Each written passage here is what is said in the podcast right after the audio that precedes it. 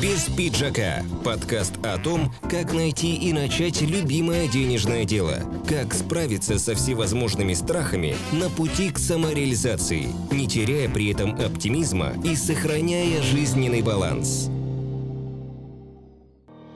Она говорит, зачем вы ко мне пришли, когда у вас уже есть 100 тысяч в месяц? Без вязания, короче, мне плохо живется. Ну, то есть, когда применяешь все, что я даю, можно уже начать свое дело, стартануть и реально сидеть дома. До сих пор смеемся над этим, что вяжу для всех, кроме мужа. Приходится иногда жертвовать своими делами ради того, чтобы помочь людям. У меня прям был экстаз, я связала модель, а потом я понимаю, что я не знаю, для кого эта модель. Вот. Когда мне не хочется вязать, я шью. Настолько все уже гармонично у меня процесс бытия, потому что руководительницы для меня такие же люди. А я хочу развиваться в этой сфере. Идут впереди те, кто хотя бы час в день посвящает себя группе, своему делу. Без пиджака. Подкаст по делу. Авторский проект Татьяны Дымочек. Всем привет, друзья! В эфире подкаст «Без пиджака» и я его ведущая Татьяна Дымочек.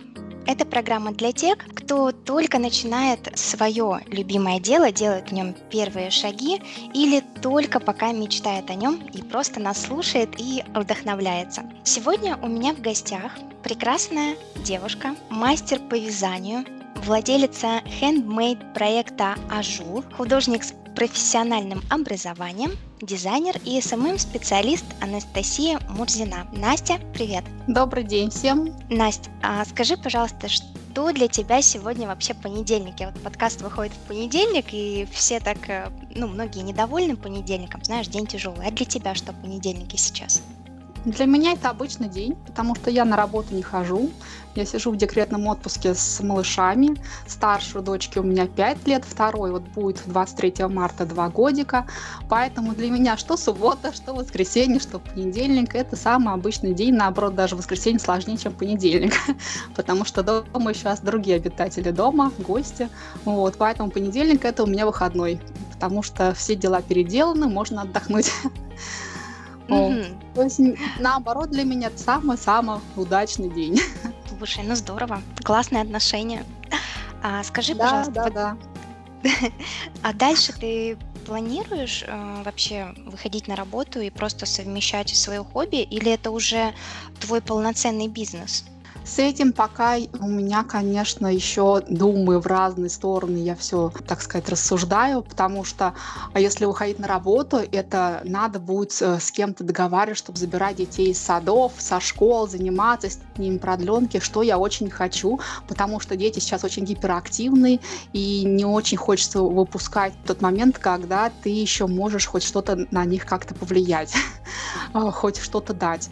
Поэтому я, наверное, первое время, сейчас пока думаю еще сидеть дома, потому что проекты у меня развиваются, развиваются каждый день, приходят какие-то новые люди, новые рукодельницы, которые тоже хотят на этом зарабатывать.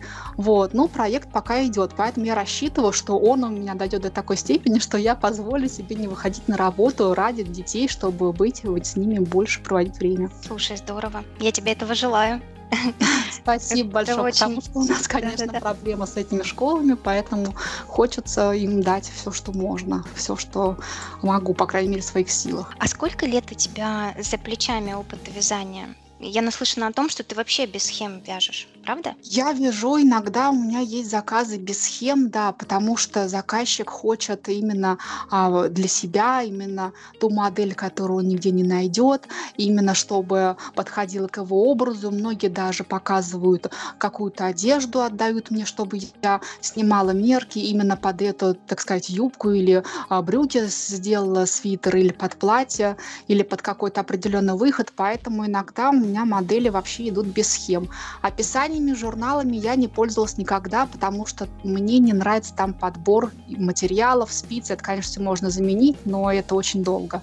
Мне легче взять, начать все с нуля, чтобы именно так, как я хочу. А по поводу вязания, опыта вязания, начала я в школе, в каком классе уже не помню, но какие-то были изначально там а, небольшие маленькие проектики, салфеточки, рюкзачки. Первый свитер я начала вязать в 10 классе. Вязала его два года, пока он мне не стал маленьким. Я даже его один раз одела, немножко так подрастянула, но в результате пришлось его отдать, свою работу, которая у меня была вот первая, я ее сразу же отдала, даже не поносила.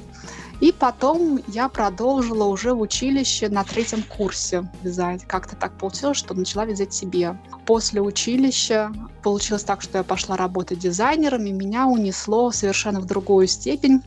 Я начала делать дизайн штор то есть проектов, работать с людьми, сама шила шторы, со швеями сотрудничала, в салоне дизайн проекты рисовала для людей. Вот, какой-то опыт, так сказать, у меня еще в дизайне штор есть. Но потом у меня mm-hmm получилось так, что я пошла работать администратором магазин пряжи, и вот тут меня накрыло, потому что это просто огромное количество стеллажей с пряжей. Я, разумеется, стала пробовать всю. Я тащила пряжу домой вместо зарплаты. Прям вот буквально всю зарплату оставляла в день зарплаты в кассе, потому что это уже Обалдеть! Просто была какая-то, мне кажется, болезнь. Ну, на тот момент еще не было детей, поэтому я могла себе это позволить. Вот, поэтому перепробовав всю пряжу, я на этом не остановилась, я просто вязала сумасшедшими темпами для себя, там, для знакомых, э, то, ну, кто попросит.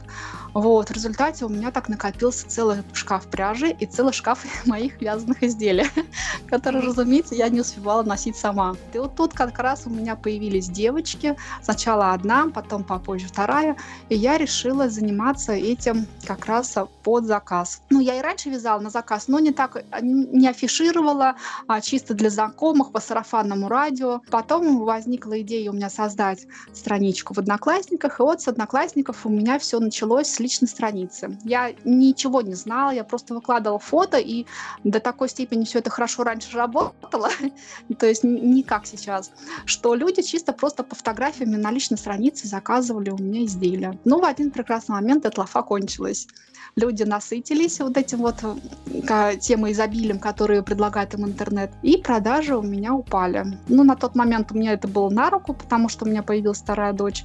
И вот как раз, когда она стала подрастать, я решила возобновить это дело, но уже ВКонтакте, уже с профессиональным подходом. И начинали мы с другими девочками, тоже с мастерами создавали одну группу. Но опять же, без знаний у нас ничего не пошло. Поэтому я решила, что я буду учиться. Начала проходить определенные определенные курсы по маркетингу, создала свою группу вот от по вязанию, которая у меня сейчас. Переделала несколько раз дизайн ее так, чтобы он мне нравился. Он до сих пор еще не доделан у меня, потому что до себя руки не доходят, как всегда. И я, чтобы как бы фиксировать свои знания по маркетингу, которые я получила, чтобы продвигать свое вязание, я создала вторую группу «Как зарабатывать рукоделием». То есть э, со стороны получала такие тоже ответы, что, ну, то есть изначально у меня сравнивали этот эм, мой проект как а, с каким-то грандиозным проектом по маркетингу, что я, конечно, ну, меня иногда расстраивало, потому что это чисто для фиксирования знаний. У меня сначала была группа, потом были свои трудности в этом, но сейчас вот они как-то уже устаканились. Есть а... я уже долго. Угу. Слушай, интересно. А дочек тоже учишь э, вязать? И вообще спицами ну, или крючком? Старше, или тем и другим? 5 лет, 5 лет старше. Она, конечно, просит, дай мне попробовать. Угу. Но это настолько неусидчивый ребенок, что все наши попытки повязать у нас остаются на грани вот прям начальной. А мы берем клубок, берем спицу, тыкаем пару раз спицы в клубок. Потом идет у нас грандиозный скандал, что мама ничего не знает. И мы пока оставляем это дело. То есть это пока не для нее, это еще такой вот момент, когда она еще не усидчива для этого дела. Хотя я сама начала пробовать 6 лет, то есть недалеко уж ушла от этого возраста. Вот. В 6 лет сшила первую одежку для Барби, поэтому вот с 6 лет началась моя карьера в творчестве. Слушай, здорово, очень-очень давно. Это круто. А, спицами или крючком? Вот я тебя спрашивала. Или ты и тем, и тем? Наверное, одновременно. Спицами у меня мама вяжет очень хорошо. Мгм. Вот, а крючком я начинала на кружке вязать, то есть как-то одновременно. Но крючком пошло быстрее, потому что а, как-то легче схемы давались, и в коллектив все-таки я вязала крючком. А спицами я узоры начала вязать намного позже, поэтому до этого у меня была техника совмещена, когда я вязала просто лицевое полотно и к нему добавляла узоры крючком. То есть у меня раньше модели были совершенно друг другого плана, как бы из кусков, из частей, но все это было так лаконично, что то люди даже заказывали в этом стиле. А по поводу спиц, когда я начала, вот как раз и в магазине, когда я начала работать. То есть узор спицами я освоила только в магазине, когда мне продавцы, еще больше профессионалы, чем я, показывали все это, рассказывали, когда люди приходили, тоже заказывали у нас ну, вязание под заказ, сами люди заходили за пряжу, покупали, оставляли у нас сразу же ее, чтобы им связали готовые изделия. Вот тут как раз и началась, наверное, тот профессиональное вязание, когда хочется попробовать всю пряжу, но для себя ее пробовать просто нет смысла, потому что ты реально не переносишь все эти вещи, они настолько долго служат, что вот, например, шапку уже лет 10, наверное, ношу, свитер уже лет 5 точно поэтому пришли вот эти вот а, потребности вязать под заказ, чтобы попробовать что-то новое, но в результате, чтобы не копилось все это в шкафу. Слушай, ну здорово, столько носить. Это получается настолько качественно связать или из качественной пряжи ну, и еще аккуратно носить? Пряжа да, и, во-первых, пряжа качественного, во-вторых, правильный уход. Я для этого пишу посты с рекомендациями, как стирать, как ухаживать, а, какую пряжу можно стирать машинки, какую нельзя, потому что я всю пряжу пробую на машинке, чтобы мне потом человек не сказал, что вы нам посоветовали какой-то не тот метод, так сказать, а, ухаживания. И всю пряжу я свою, которую все свои вязаные изделия для личного пользования, я все перепробовала на машинке. Некоторые садились, некоторые портились, но я теперь точно знаю, что какую пряжу можно, какую нет, допустим, стирать. Поэтому рекомендации, все это на оформленных бланках у меня в моем стиле. Это оформление группы, то есть там со всякими визиточками, этикеточками, все это я даю уже заказчикам, чтобы они не испортили свою, так сказать, новинку в ближайший хотя бы год. И по поводу стирки, я первую стирку для ну, вот этого готового заказа делаю сама. То есть девчонки, которые уже заказывают, они знают, что они получают у меня меня чистую вещь, то есть пряжа, когда она хранится в магазине, там на складах, в результате она тоже как-то после обработки, она идет не идеально чистая, то есть без всякой обработки. Поэтому вязаные изделия первое я стираю сама. Во-первых, чтобы проверить, опять же, первую стирку, убедиться, что изделие высохло правильно. А во-вторых, чтобы отдать изделие с хорошим запахом, с хорошим фактурой, потому что после стирки пряжа становится еще мягче. А изделие садится по форме так, как оно должно выглядеть. Изделие уходит к заказчику в своем нужном, правильном виде со стирочкой. Классно. Даже не знала об этом. Прям до идеала доводишь, это очень классно, прям ну, скрупулезно. Что, да, первое изделие можно испортить первой стиркой, и оно будет либо деформируется, либо испортится, либо еще что-то, поэтому первую стирку я проверяю лично. Угу. Я поняла тебя. Настя, а как относятся в целом, да, вообще твоя семья к твоему любимому делу? Семья поддерживает, потому что им перепадает все, что я делаю. У меня сестра просит подвязать ее. Она говорит, зачем мне учиться, когда у меня есть мама и сестра? Но мама сейчас у меня не вяжет так сильно, а вот ко мне она, конечно, подкатывает. Вот недавно ей на Новый год комплект вязала. И даже игрушки она довольна, хотя ей уже 20 лет э, вязаные игрушки довольно получить. То есть это мой самый старший ребеночек, 20 лет ребеночка уже моим старшим, который очень доволен. Маме тоже перепадает э, и летние модели. То есть мама вообще только за, потому что она у меня сама вязальщица. Вот, без дела сидеть не может. Муж, ну, муж, главное, чтобы я была довольна. Угу. Вот, ему, мне кажется, ну, по крайней мере, он мне не высказывает, что у нас дома много пряжи, что ее некуда девать, и предлагает 8 марта даже еще подарить, чтобы я не бурчала. Здорово. Настя, а что для тебя успех? И считаешь ли ты себя успешной? Для меня успех это, наверное, какое-то гармоничное отношение себя и принятие себя э, по сравнению с окружающим миром, чтобы не было дисбаланса, чтобы делать э, то, что тебе нравится, и чтобы нравилось то, что делалось. То есть какое-то гармоничное а, распределение времени, чтобы хватало и на семью, и на себя, и, там, и на решение бытовых проблем, потому что один раз сидела неделю без вязания, я прям вся выдохлась. Не сказать, что я прям дома вся уработалась, но без вязания, конечно, тяжко, потому что это именно то дело, которое можно легко отложить и сделать другие дела. И наоборот, то есть э, взять с собой куда-нибудь. То есть это пока единственный выход у меня эмоциональной разгрузки. Раньше была живопись. Я без живописи раньше не могла жить. Но с появлением детей заменила его на вязание.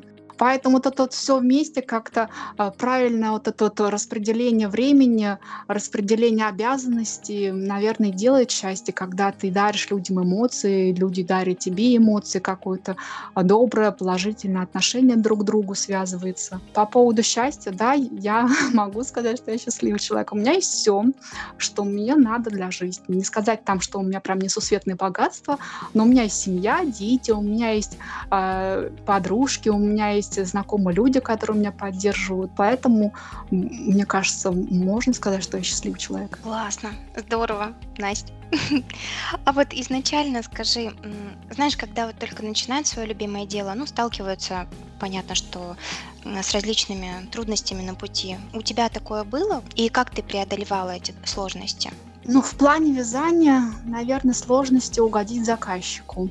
А когда человек представляет одно, а у тебя совершенно другого воображения, и а, поначалу, возможно, я а, не могла вот этот уловить тонкость, как и что люди хотят получить в результате. Но со временем все это, мне кажется, прошло, сошло на нет, потому что сейчас люди остаются довольны, то есть забирают заказы и приходят еще еще. То есть из новичков у меня мало кто, потому что у меня в основном все уже а, такие по два, по три, по четыре раза заказчики делали заказы. То есть уже постоянно как-то клиенты. Сейчас уже таких трудностей нет. А в плане второй группы у меня, да, у меня поначалу были трудности, потому что я уже говорила, что мой проект сравнивали с проектами известных там маркетологов, и многие, кто писал мне комментарии, что я делаю что-то не так, что я только позорюсь, что мне лучше закрыть свою группу, чтобы она никому не мешала читала, но я просто не обращала на это внимания, потому что изначально у меня эта группа была для фиксирования знаний, чтобы они у меня, э, так сказать, как конспект сохранились все в одном месте. Потом эта группа переросла в такое вот русло, которая превратилась для поддержки рукодельниц, потому что она у меня не для монетизации там какого-то бизнеса, а чисто для поддержки таких же рукодельниц, которые тоже начинают свое дело. Там, за, конечно, за определенные услуги там какой-то идет мне маленький там мини-бонус, но это чисто для того, чтобы купить, а, так сказать, а, свое время, которое я трачу. Трачу больше, чем получаю. Но я получаю взамен благодарные отзывы, что очень стимулирует там а, ссылочки от рукодельницы, за счет чего держится моя рубрика «Успехи рукодельниц». То есть мне это нравится, и я не планирую это превратить в какой-то прям золотой поток средств, приходящих мне, потому что один раз тоже проводилась консультация, вернее, я попала на консультацию к, ну, к маркетологу, и она говорит, зачем вы ко мне пришли, когда у вас уже есть 100 тысяч в месяц? Я сначала не поняла вопроса, но она подумала, что вот у меня реально уже поставленный бизнес такой прям раскручено, что все идут, все платят, все прям такие довольны.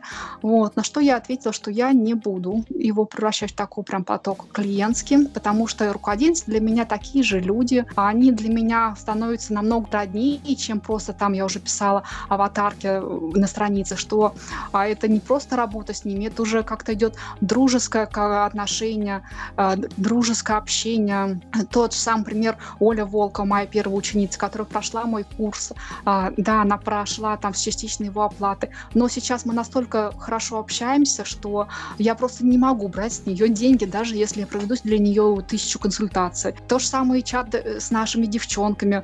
Э, ну, я, у меня просто язык не поворачивается им что-то говорить. Я готова им делать все бесплатно, только чтобы оставаться в этой дружеской атмосфере. Но ни о чем не жалею, потому что вот это у меня эта группа идет чисто для, а, так сказать, для души им больше.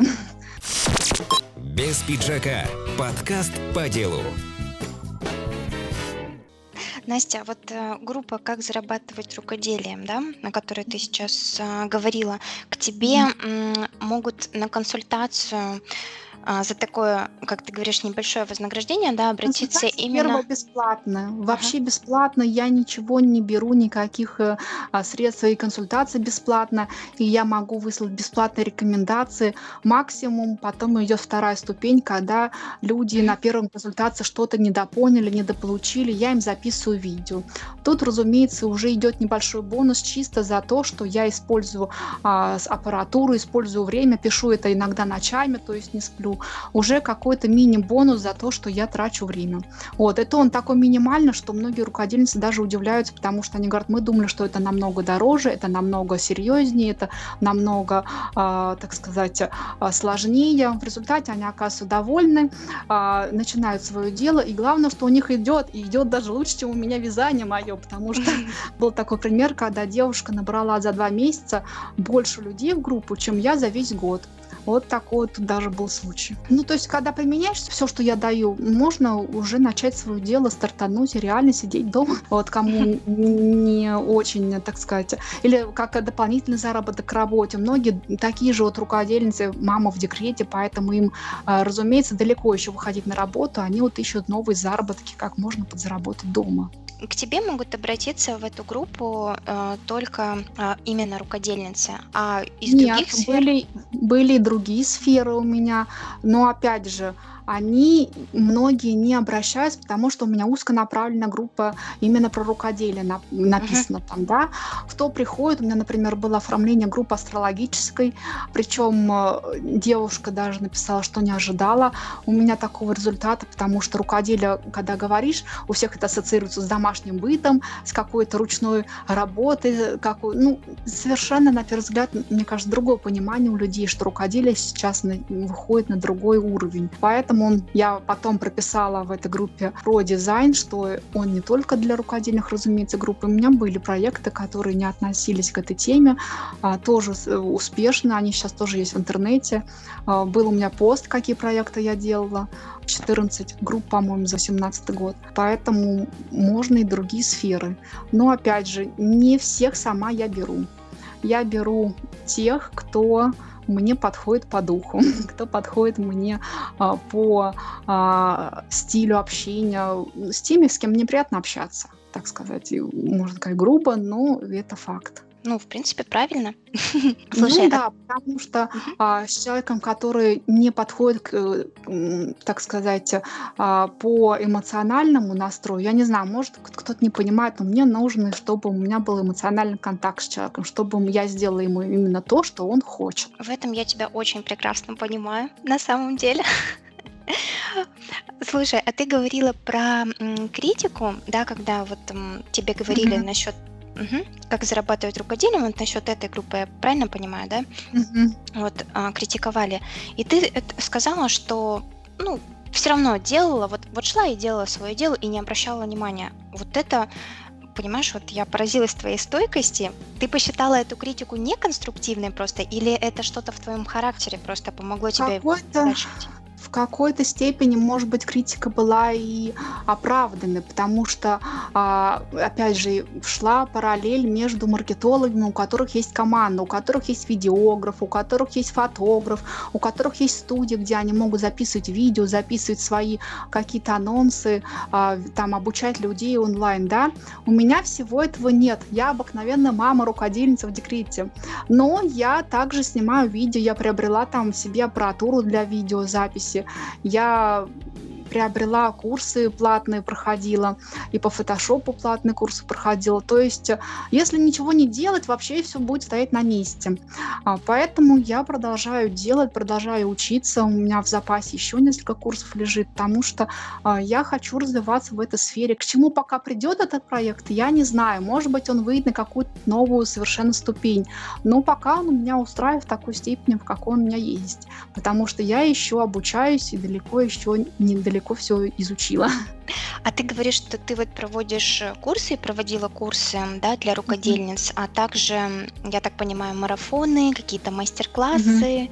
Это тоже все для, э, для рукодельниц или для, знаешь, вовлечения подписчиков, может быть, для них тоже? Как у тебя это происходит? Ну, это поначалу все это было, конечно, для всех, но сейчас я специализируюсь больше на рукодельницах, потому что если на всех распыляться, это будет большое, так сказать, направление целевой аудитории, и всем не угодишь, и на всю аудиторию ты не подстроишься, потому что есть тоже определенные способы, как решить проблемы именно определенного круга людей. Поэтому я выбрала то, что близко мне, это рукодельницы, то, что я знаю, потому что есть такие уже личные вопросы, а как сделать, а почему, на которые я точно могу дать ответ. А я не лезу в те стороны, где я не, так сказать, не специализируюсь, но по рукоделию я, так сказать, съела за эти 10 лет э, много а, ошибок, на которых я уже научилась, которые я могу подсказать. То есть э, прошла уже весь этот этап создания группы, что работает, как работает, где работает, как общаться с заказчиками. И я точно в этой сфере уверена, что я могу людям дать полезные знания. Настя, а ты SMM-продвижению вообще, наверное, ходила на какие-то курсы, чтобы обучиться этому мастерству? Грандиозные курсы какие-то за бешеные деньги я не заканчивала. Я попала первый раз, когда все это начинала делать, на марафон Христосенко, который сказал, что за год реально все изучить самому. Вот, если, э, конечно, работать каждый день, все это учиться и осваивать. В какой-то степени он был прав, у меня прошел год, и я сейчас понимаю, что я почти у цели, э, у той цели, которую я хотела получить. Э, но какие-то грандиозные деньги я не платила. Я могла потратить а, небольшую сумму на покупку уже каких-то курсов записи без личной поддержки там какого-то куратора. А все это сижу, разбираю сама. А, параллельно проходила марафоны бесплатные, которые были в интернете. Просила консультацию у многих спикеров личную. А, некоторые шли на компромиссы, там общались со мной, говорили мне мои ошибки, направляли, что мне очень, разумеется, помогло. Как сделать группу так, чтобы такой, чтобы в нее заходили и не хотели уходить? Знаешь, вот проблема новичков в том, что вот и дизайн не тот, и ничего не получается как-то, и обратиться, пока особых эм, денег, так скажем, нет, да, на начальном этапе. И вот начинаются какие-то ошибки. Так вот в целом совет от тебя, ну, что бы ты могла Первое, это, разумеется, картинка, именно та, которая зацепит человека. Во-первых, а, не просто картинка, а которая будет отображать именно а, то дело, которым занимается человек. Многие реагируют на работы мастериц, на личные фотографии.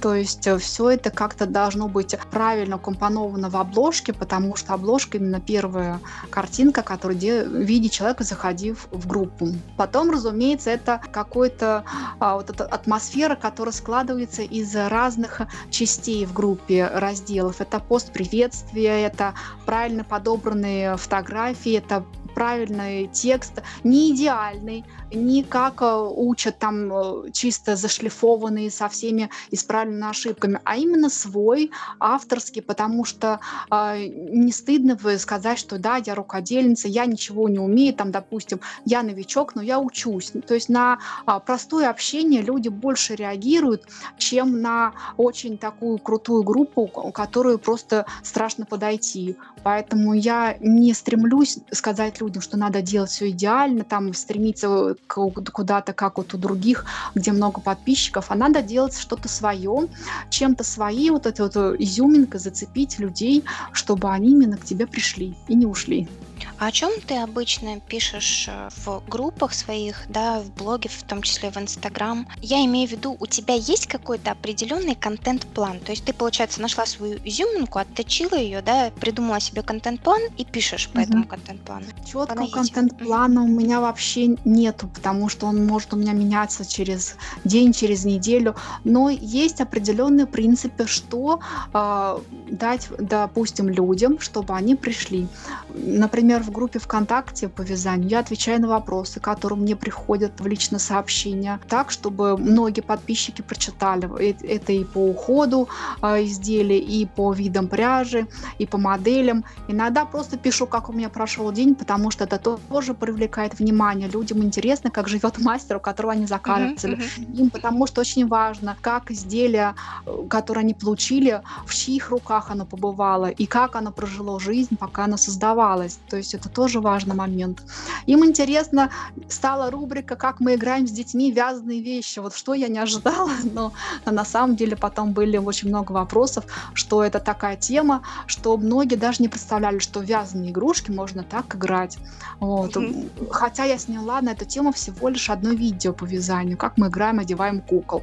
А хотя в интернете таких игрушек очень много, мы посмотрели тоже, э, и очень много контента, который намного круче сделан, намного круче подборка, но люди просто не знают тех людей, вот у кого такие вот крутые подборки, потому что, опять же, нет личного общения. То есть я очень много с кем лично общаюсь в личных сообщениях, чтобы мне люди оставались в группах, потому что когда нет обратной связи, люди уходят, потому что не получают вот этого вот именно личного общения. То есть ты видишь, э, как они, допустим, комментируют, да, вовлечены именно в группе да, на твои да. посты отвечают, а потом ты еще как-то с ними лично заговариваешь еще, да? Ну, мне многие пишут вопрос, как я вяжу, то есть какие схемы, как по этой схеме вязать, сколько набирать петель. Я это все, разумеется, отвечаю бесплатно, поэтому уже даже подумываю а, записать какой-нибудь пробный мастер-класс а, какого-нибудь небольшого, так сказать, отрезочка а, вязания схемки, чтобы показать людям, допустим, и увидеть, интересно ли им это будет дальше и развиваться в этом ли направлении дальше, потому что изначально я этого делать не хотела, но вот, наверное, теперь уже придется. А у тебя, я знаю, что есть свой канал на Ютубе, да? И ты его как? Ты его раскручиваешь просто Это как больше для себя? Чисто для информации, для фиксирования, так сказать, а, материалов. Я все это отснимаю, и чтобы у меня где-то все это хранилось в одном месте, я туда добавляю на свой канал, и если кому нужна помощь, консультация, я уже трачу меньше времени, просто скинув видео нужно на нужную тему. Человек смотрит, задает вопросы, и мы обсуждаем с ним а, его проблему, чем я могу помочь. То есть эти видео помогают мне, ну, как раздаточные материалы в школе для учеников можно так сказать. Чисто, чтобы его развивать, я пока этим не занимаюсь, потому что у меня на него пока нет времени. Ну, с одноклассниками ты уже не работаешь, я правильно понимаю? Нет, я оттуда вышла уже давно, потому что это больше рекламная, так сказать, платформа, чем а, для того, чтобы заработать. Угу. То есть у тебя получается, как зарабатывать рукоделием группа ВКонтакте, Ажор, авторское вязание Мурзиной, правильно? Да. И плюс блог в Инстаграм, да? Но Инстаграм новенький, ему только месяц, поэтому я пока там еще мало что кому что показала и рассказала. Ну слушай, ну я заходила в твой инстаграм, у тебя все выглядит супер. Я вот так бы сказала. То есть ты Спасибо проходила какое-то. Да не за что, это правда. Ты проходила какое-то обучение? В Инстаграме я не проходила никакого обучения, а, никакого марафона. Я смотрела очень много профилей разных людей сравнивала дизайны, сравнивала, что они пишут тексты, подписывалась на интересных людей, слушала разных спикеров, то есть опять же все чисто вот на слуху, чисто что я смогла найти в, в Инстаграме по этой теме информации. И в Инстаграме буду вести только вязание, просто как мастер, без оформления.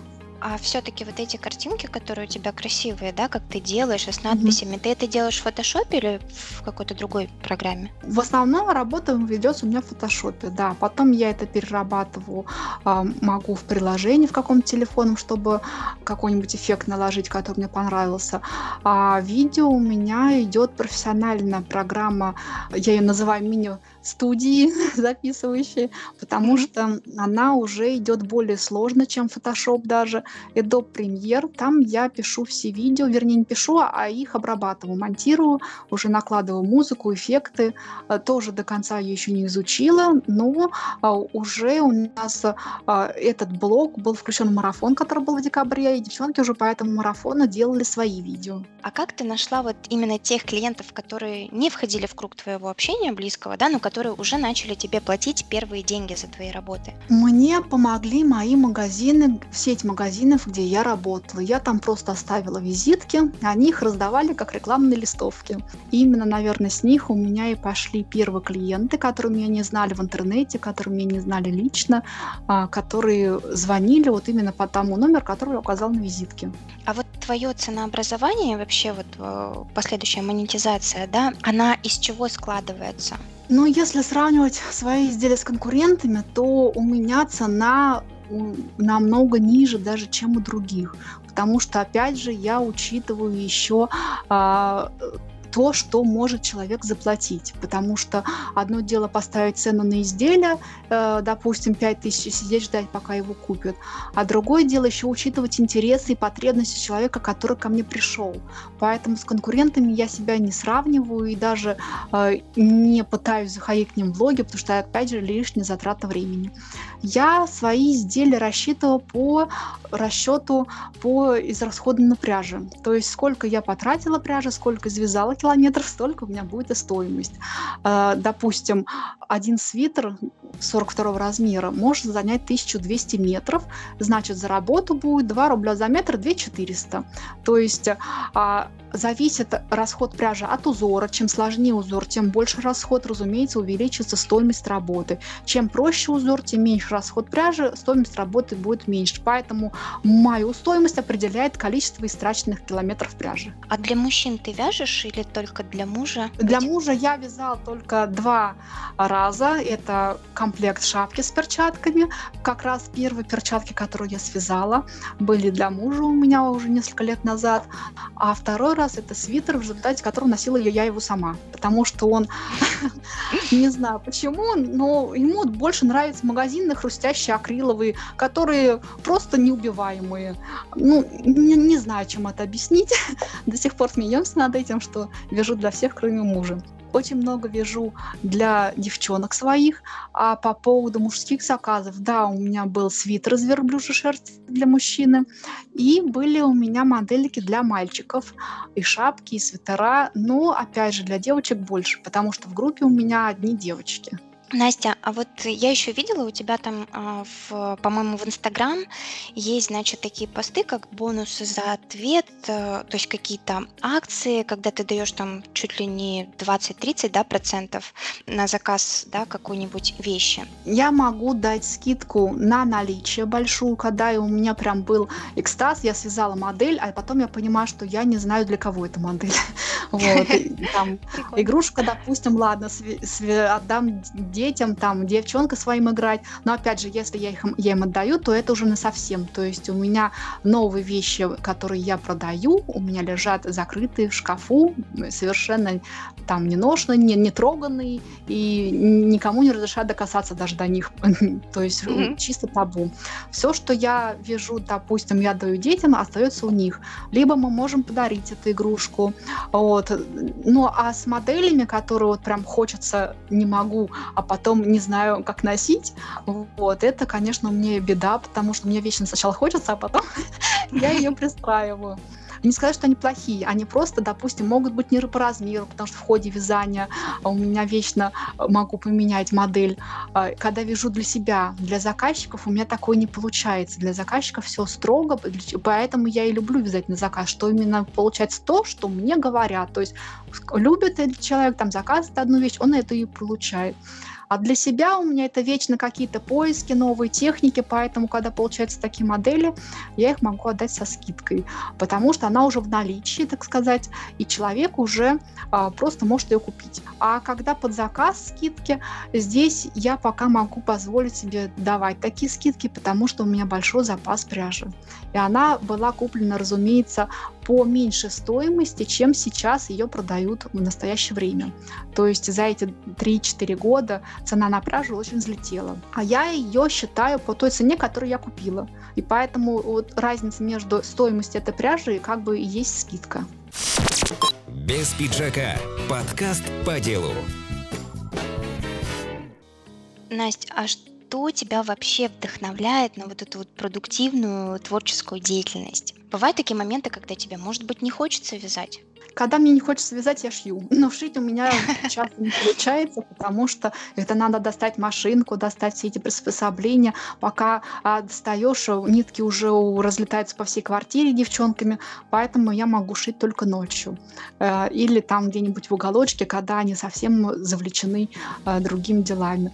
Такой ситуации не было, которую я прям совсем не хочу взять. У меня был за все время неделю простое, когда я ходила и мучилась над созданием модели, как она будет выглядеть, все это думала, рисовала эскизы, но у меня просто была ужасная неделя, потому что не было вот этого вот как раз ручной работы. Не знаю, то ли она меня успокаивает, как многие психологи говорят, что вязание успокаивает, uh-huh. то ли это просто уже какой-то внутренний такой вот мандраж поделать что-то руками. Не знаю, то есть э, с вязанием, без вязания, короче, мне плохо живется. Uh-huh. То есть тебе не нужно как-то дополнительно, да, вдохновляться на вот эту вот деятельность? Нет, я просто беру... Переключаться. И переключаюсь, да, то есть поделала дела, повязала пять минут, бросила, пошла поделала, то есть это настолько все уже гармонично у меня процесс бытия, что я даже не могу иногда сказать, как я все это распределяю время, потому что у меня много были вопросов, как вот я все это успеваю распределять времени. Ну, не знаю, у меня каждый день все про, по-разному проходит, а каждый день все какие-то новые события, поэтому приходится лавировать между ними каждый день по-разному. Мгм. Ну, то есть ты живешь просто, получается, в потоке, ты не записываешь себе так, сегодня вот у меня такие-то, такие-то дела, там У через меня неделю и так далее. и- Мгм. Для себя лично дела я не записываю. Я записываю для себя план, что я обещала сделать людям по консультациям, там, допустим, по оформлению. И к этому у меня есть строгий подход. Я пишу план, отмечаю там крестиками, кому я что обещала, кому я что уже сделала, чтобы сделать именно в тот срок, который я обещала.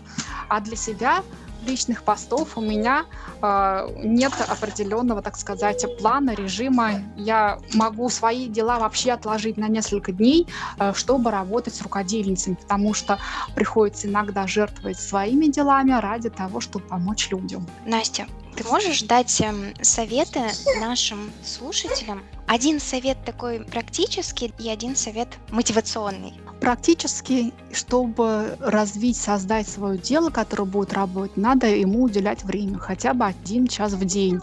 Без а, каких-либо действий а, ничего не придет, никакой ни успех, ни результаты. Одно дело знать, допустим, да, и думать, о, я знаю, и у меня сейчас все пойдет. А другое дело знать и это применять на практике. То есть э, даже сравнивая проекты с рукодельницами, идут впереди те, кто хотя бы час в день посвящает себя группе, своему делу а именно на развитие.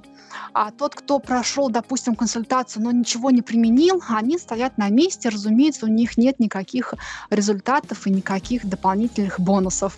Они продолжают стоять на месте без заказчиков. А теоретически, или какой то говорил совет эмоциональный, Мотивационный такой. Мотивационный – это верить только в себя, верить в свои силы, не обращать внимания на критику, потому что есть э, критика относительно правды, ее надо принимать. Именно те, та критика, которая хоть долю правды какую-то несет. А есть критика, которая просто со злобы дня. Многие комментируют так, что, ну, не знаю, какая у них, какая у них мотивация, просто комментируют злобу дня, так сказать, э, плохие отзывы оставляют. На нее не стоит обращать внимание, потому что это все, так сказать, мелочи, на которые не надо эмоционально тратить свое время. Настя, огромное тебе спасибо за то, что ты сегодня пришла и уделила время. Я слышу твоих деток там, так что отпускаю да, их маму. Сидят. Да. Огромное тебе спасибо, друзья. А, всем пока и до новых встреч в эфире. Настя, пока-пока. Всего доброго.